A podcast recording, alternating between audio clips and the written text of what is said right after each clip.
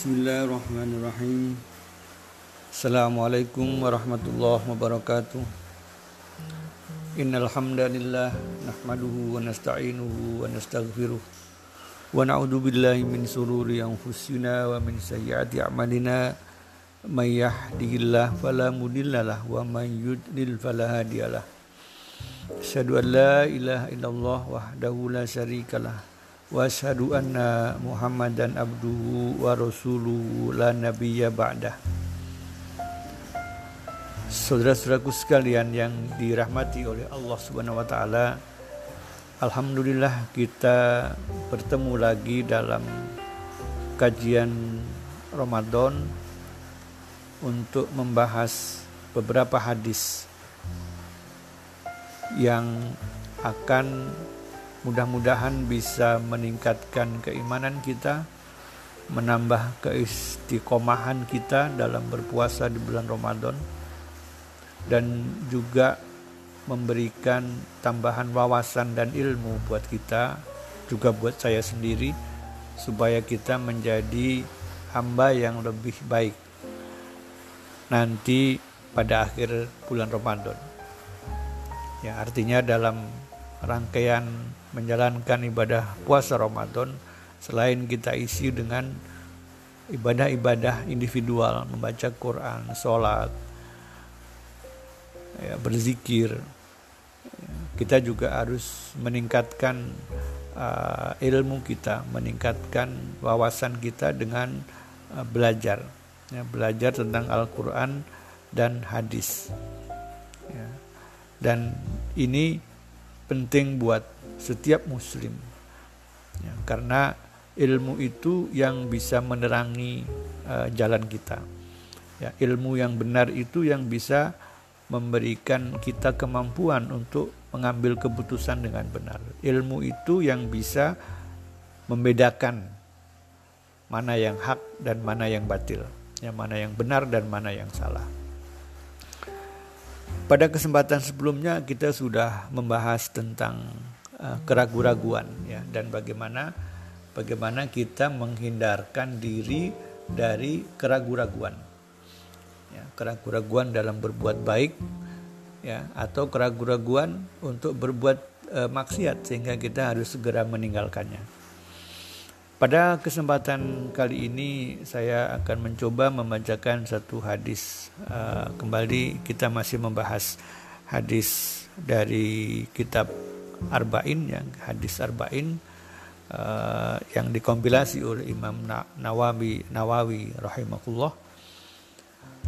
Dan pada kesempatan kali ini kita memasuki hadis yang nomor 6. Ya, hadis yang nomor 6 ini ada dua hal yang nanti coba akan kita uh, bahas bersama yaitu tentang subhat dan tentang kolbu.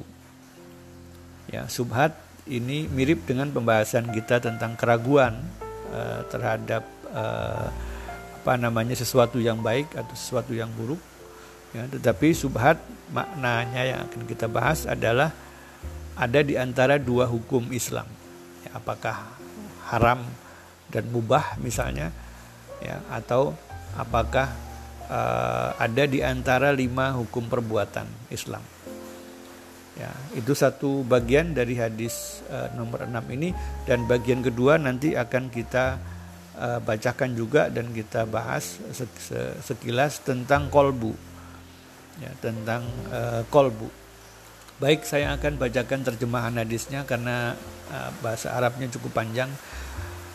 Dari Abu Abdullah Nu'man bin Basir radhiyallahu an dia berkata, saya mendengar Rasulullah SAW bersabda, sesungguhnya yang halal itu jelas dan yang haram itu juga jelas. Di antara keduanya terdapat perkara-perkara yang subhat yang tidak diketahui oleh banyak orang. Maka barang siapa yang takut terhadap yang subhat berarti dia telah menyelamatkan agama dan kehormatannya. Dan barang siapa yang terjerumus ke dalam perkara syahwat, maka dia akan terjerumus dalam perkara yang diharamkan. Ya, sebagaimana pengembala yang mengembalakan hewan gembalaannya di sekitar ladang yang dilarang untuk memasukinya. Ya, maka jika dia tidak segera menarik tali e, hewan peliharaannya, lambat laun dia akan memasukinya. Ya, ketahuilah bahwa setiap raja memiliki larangan dan larangan Allah itu adalah apa yang diharamkan. Dan ketahuilah bahwa dalam diri kita ini terdapat sekumpal daging yang apabila daging itu baik maka baiklah seluruh tubuhnya dan apabila dia buruk maka buruklah seluruh tubuhnya. Ketahuilah bahwa Ah, daging itu adalah kolbu. Riwayat uh, Bukhari dan Muslim. Saudara-saudara sekalian yang dirahmati oleh Allah Subhanahu wa taala, uh, subhat itu uh, sesuatu uh, kondisi di mana uh, belum jelas hukum suatu benda ketika itu diterapkan untuk benda ya. Atau juga bisa untuk perbuatan ya ketika kondisi syubhat itu kaitannya dengan perbuatan ya, jadi status hukum dari benda ataupun perbuatan belum diketahui dengan jelas sehingga disebutkan sebagai subhat. Ya bagaimana sikap kita terhadap hal atau kondisi seperti itu? Maka uh, tentu kita harus segera me mencari penjelasan ya. Kita harus segera membuat keputusan e, karena kalau tidak kita akan terjerumus ke dalam yang subhat tadi dan bisa jadi kita akan terjerumus kepada yang haram sebagaimana yang disampaikan oleh hadis tadi. Nah, sebagai seorang yang sudah terbebani hukum, sudah balik ya, maka uh, uh, kita harusnya tidak boleh melakukan suatu perbuatan atau mengambil atau mengkonsumsi makanan menggunakan benda sebelum tahu kejelasan hukumnya. Ya, apakah halal atau atau uh, yang lain ya, apakah haram atau mubah. Ya. Ketika dia akan mengkonsumsi harus jelas kehalalannya. Barulah dia boleh uh, mengkonsumsinya. Ketika perbuatan maka dia harus tahu apakah itu makruh atau wajib atau haram. Nah, kalau tidak maka tadi bahwa kita akan ter, khawatir ter, terjerumus ke, kepada sesuatu yang haram. E, tentu kita yang awam tidak memiliki ilmu, e, kita membutuhkan pendapat dari para ulama. Ya, meskipun seharusnya sebagai seorang muslim ada kewajiban untuk menuntut ilmu. Ya, ada kewajiban untuk e, bisa dalam kondisi yang subhat dia bisa memutuskan dengan apa yang dia fahami. Ya, sehingga tidak tergantung kepada ulama. Ya, karena dalam kondisi-kondisi tertentu kita sendirian kita tidak ada uh, apa namanya uh, ulama yang bisa ditanya dalam dalam waktu yang singkat. Ya tetapi kita harus segera melakukan. Nah kalau kita tidak memiliki ilmunya kita bisa berisiko untuk jatuh ke dalam hal yang subhat ya. Tapi bagi bagi kita, bagi orang yang memang belum punya kemampuan untuk memutuskan ya atau seorang mukallid ya, maka dia bisa mengikuti pendapat uh, ulama atau mustahid ya orang yang bisa punya kemampuan untuk menggali hukum dan menetapkan hukum ya, dia bisa mengikuti ya, ulama tersebut karena dia mengetahui kredibilitasnya sebagai seorang ulama. Ya dia boleh mengadopsi hukum yang digali atau ditetapkan oleh ulama tersebut. Ya kemudian dia uh, mengamalkan sesuai dengan pendapat ulama tersebut. Ya dibolehkan. Ya, tapi tentu yang lebih baik adalah dia punya kemampuan sendiri untuk uh, menggali hukum dan kemudian uh, beramal sesuai dengan apa yang dia uh, putuskan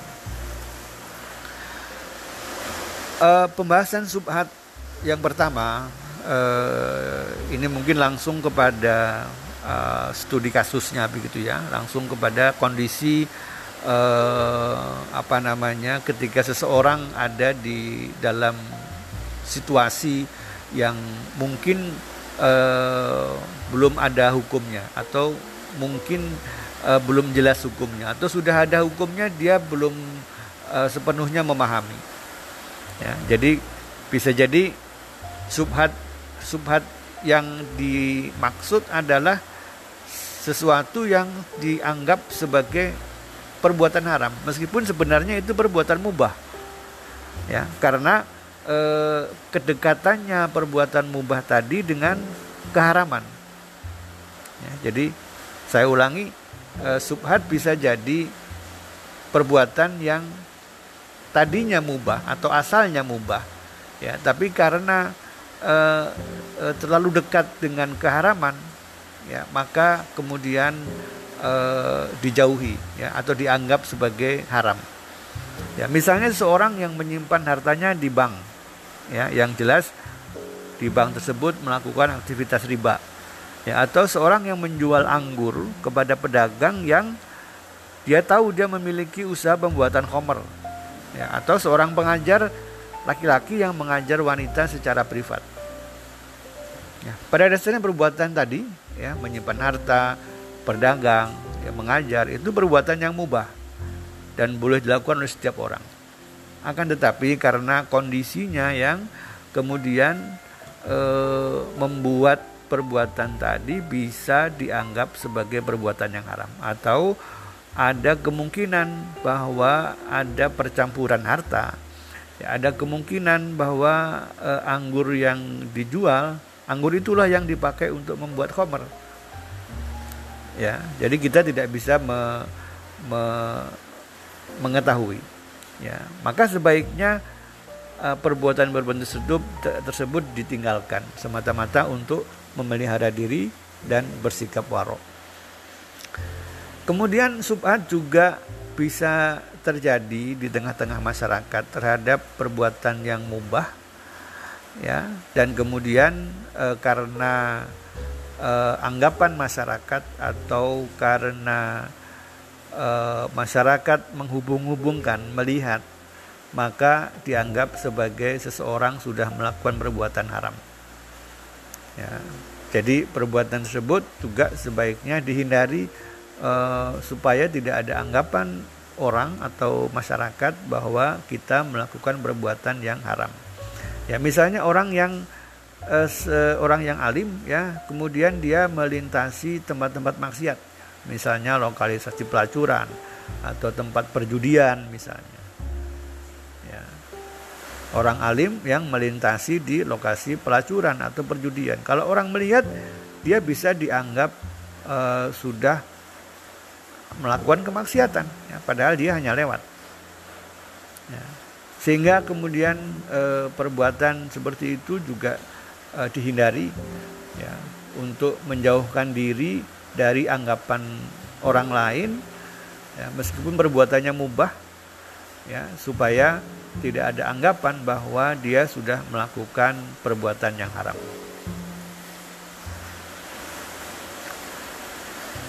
Saudara-saudara sekalian yang dirahmati oleh Allah Subhanahu wa taala, kadang ketika kita uh, ingin mendapatkan kejelasan ya tentang sesuatu yang subhat, ya uh, itu kita harus bertanya ya.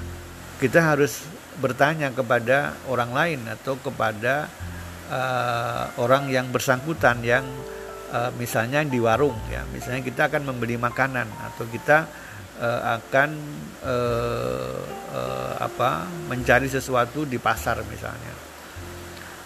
Dan tentu tidak ada uh, apa namanya keterangan bahwa ini halal atau ini haram begitu ya.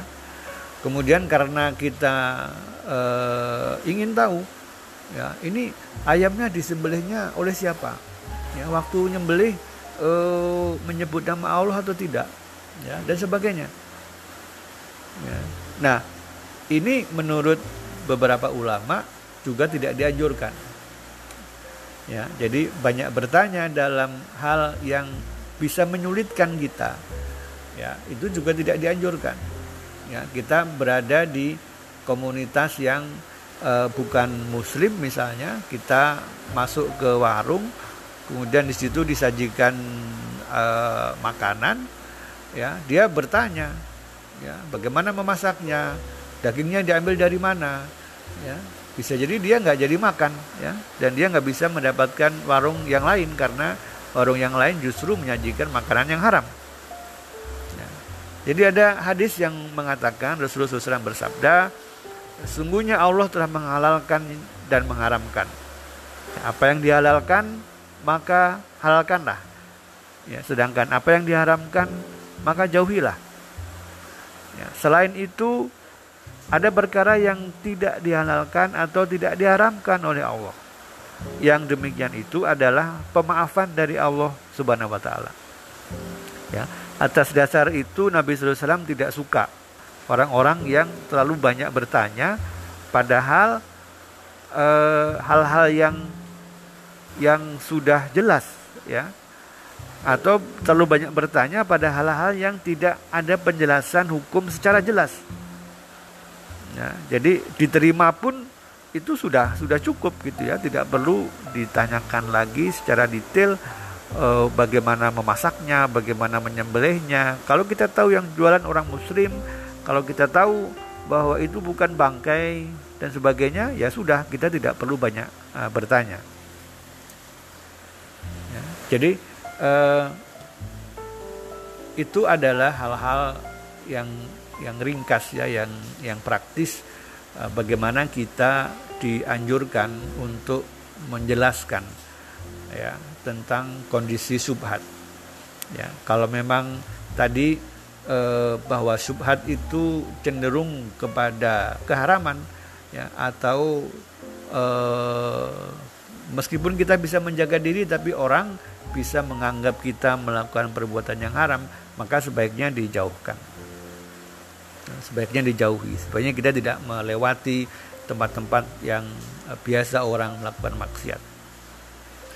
Baik saudaraku sekalian yang dirahmati oleh Allah Subhanahu wa taala, yang kedua pembahasan yang kedua adalah tentang kolbu ya. Tadi dalam hadis ada dua hal, yang pertama tentang subhat, yang kedua tentang kolbu.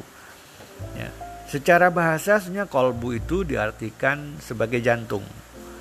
Ya, dan dan ini sejalan dengan hadis di atas bahwa ketika jantung kita sehat maka tubuh kita juga sehat ya. Ketika jantung kita berpenyakit maka tentu uh, kita juga akan uh, punya penyakit yang serius.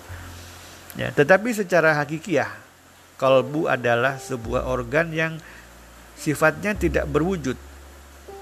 Ya, namun ketika orang itu melakukan sebuah kemaksiatan, maka akan muncul bercak-bercak hitam yang lama kelamaan akan mengeraskan kolbu. Sehingga fungsi organ tadi untuk bisa menyaring kebaikan dan keburukan ya akan bisa uh, berkurang ya mengeras semakin tidak bisa membedakan mana yang baik dan mana yang buruk. Ya. Allah berfirman dalam hadis qudsi ya uh, saya bacakan terjemahannya. Telah kami atau Allah bina bangun dalam diri Bani Israel sebuah bangunan. Di dalam bangunan itu terdapat dada. Ya. Bangunan tadi berupa tubuh ya. Di dalam tubuh tadi terdapat dada di dalam dada terdapat kolbu di dalam kolbu terdapat fuad atau mata hati di dalam fuad terdapat syagof atau hati nurani di dalam syagof terdapat lub ya atau lubuk hati kalau kita terjemahkan. Di dalam lubuk hati terdapat sir ya atau rasa. Dan di dalam sir itu aku ada ya Allah ada. Ya, kalau kita pahami dari hadis kudsi ini ternyata eh, ada beberapa tingkatan yang ada di dalam dada kita ini ada beberapa eh, apa ruang-ruang yang semakin ke dalam semakin eh, suci dan di situlah ketika di dalam sir itu sudah uh, tercelupkan dengan keimanan maka di sana Allah akan ada dan akan mendrive kita untuk uh, berbuat perbuatan-perbuatan yang baik. Ya, jadi kalau kalau demikian maka uh, kita seharusnya menjaga kolbu kita. Ya, memberikan kolbu kita makanan-makanan yang halal, makanan-makanan yang baik Ya, kalau makanannya buruk, maka yang masuk sari pati makanan ke dalam kolbu atau jantung tadi juga akan buruk. Ya, dari sisi fisiknya, dari sisi spiritualnya kita harus selalu menyirami hati kita dengan siraman-siraman ilmu keagamaan. Ya, siraman-siraman nasihat dari ayat-ayat Al-Qur'an dan hadis Nabi SAW. Ya, sehingga di situlah kemudian kita berhubungan bisa berhubungan dengan Allah karena Allah menurut hadis kursi ini uh, dia ada di dalam sir ya dari lubuk hati yang paling dalam ya.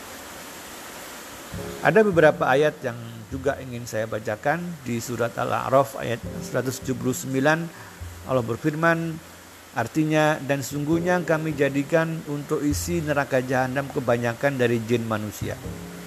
Mereka mempunyai hati tetapi mereka tidak mempergunakannya untuk memahami ayat-ayat Allah.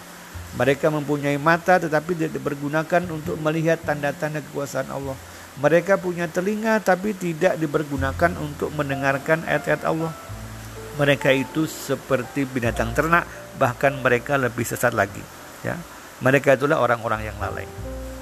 Ya di sini jelas bahwasanya uh, hati atau kolbu ya lahum kulubun la yafqahu nabiya mereka punya hati tapi tidak dipakai untuk memahami ayat Allah.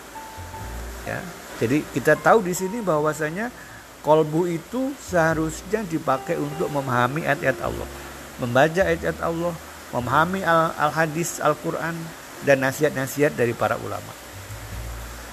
Kemudian juga di surat An-Nahl ayat 78. Ya. Artinya dan Allah mengeluarkan kamu dari perut ibumu dalam keadaan tidak mengetahui sesuatu pun. Kemudian dia memberimu pendengaran, dia memberimu penglihatan dan dia memberimu hati nurani agar kamu bersyukur. Ya, bahasa Arabnya di sini hati nurani itu al-afidah. Ya, dalam tafsir Ibnu Kasir al-afidah itu berarti akal yang menurut sebagian orang tempatnya ada di dalam kolbu, dalam jantung. Ya. Namun kitab tafsir ini tidak menafikan kemungkinan al-afidah itu ada di dalam otak. Ya, jadi memang pembahasan tentang uh, apa namanya kolbu ya itu antara pemikiran dan juga hati nurani. Ya, tetapi Ibnu Kasir dalam hal ini lebih condong kepada bahwa al-afidah itu adalah uh, jantung. Ya, jadi hati nurani. Ya, tapi yang penting dalam ayat ini adalah bahwasanya Allah memberikan kita hati nurani supaya kita bersyukur. Ya, jadi uh, syukur itu keluar dari hati nurani keluar dari sir tadi ya, yang kemudian akan memberikan dorongan, memberikan motivasi kepada tubuh kita uh, untuk kemudian berbuat uh, yang baik. Namun kita juga harus uh, sadar sesuatu sekalian yang dirahmati Allah SWT bahwasanya hati itu bisa berubah-ubah. Ya, sebagaimana firman Allah surat Al-An'am ayat 10 ya, A'udzubillahi minasyaitonirrajim wa nuqallibu afidatahum wa absarahum dan Allah membolak-balikkan hati dan penglihatan mereka. Ya, jadi uh, Allah membolak-balikkan hati. Ya, kita mengalami sendiri hati kita kadang-kadang sedih, kadang gembira, ya, kadang bersemangat, ya, kadang malas dan sebagainya. Ya, kadang mendorong kita untuk berbuat baik, ya, kadang ada godaan untuk berbuat uh, khilaf ya, ya artinya uh, uh, Allah memberitahukan kepada kita bahwa kita harus hati-hati ya ketika hati kita dalam kondisi yang menurun imannya maka segera kita ya uh, sirami dengan nasihat-nasihat uh, lagi ya. kita segera untuk bisa mengembalikan ya. juga di dalam surat Al-Hajj ayat 46 yang artinya maka tidak pernahkah mereka berjalan di bumi sehingga hati atau akal mereka dapat memahami telinga mereka dapat mendengar ya sebenarnya yang sebenarnya bukan mata itu yang buta tetapi yang buta adalah hati yang ada di dalam dada ya walakin ta'mal qulub allati fi sudur Ya, tetapi yang buta bukan mata, tetapi yang buta adalah hati yang ada di dalam dada. Ya, jadi kita harus e, berusaha menjaga dan menghidupkan hati supaya tidak buta. Ya, supaya kita bisa melihat dengan mata hati. ya mana yang baik dan mana yang benar. Dan kalau kita istiqomah ya iman ya seperti pada pembahasan sebelumnya maka uh, kita akan diberi kemampuan membedakan. Ada ada hidayah berupa al-furqan yang bisa membedakan mana yang baik dan mana yang buruk. Ya apa kaitannya dengan dengan subhat tadi? Ya kaitannya saudara sekalian yang dirahmati Allah kaitannya bahwa uh, uh, di kolbulah tempat saringan ya. Di hatilah tempat menyaring uh, ketika kita dalam keadaan yang subhat. Ya, ketika kolbu kita sudah terisi dengan kebaikan-kebaikan ketika Allah sudah ada di sir dirasa ya, lubuk hati yang paling dalam maka insya Allah kita diberikan kekuatan untuk bisa segera menjelaskan segera memutuskan ketika kita dalam uh, kondisi yang uh, syubhat. Ya. Mudah-mudahan apa yang saya sampaikan bisa bermanfaat buat saya sendiri dan juga buat uh, saudara-saudara sekalian dalam uh, tetap berupaya untuk bisa uh, beristiqomah di jalan Allah, menambah ilmu dan wawasan kita dan itu menjadi bekal kita untuk bisa menuntaskan dan menambah pahala di bulan Ramadan ini. Ya. Mohon maaf kalau ada kekurangan. Uh, hadanallah wa iyyakum wa lafu minkum. Subhanaka Allahumma wa bihamdika asyhadu an la ilaha illa anta astaghfiruka wa atubu ilaik. Billahi taufiq wal hidayah. Assalamualaikum warahmatullahi wabarakatuh.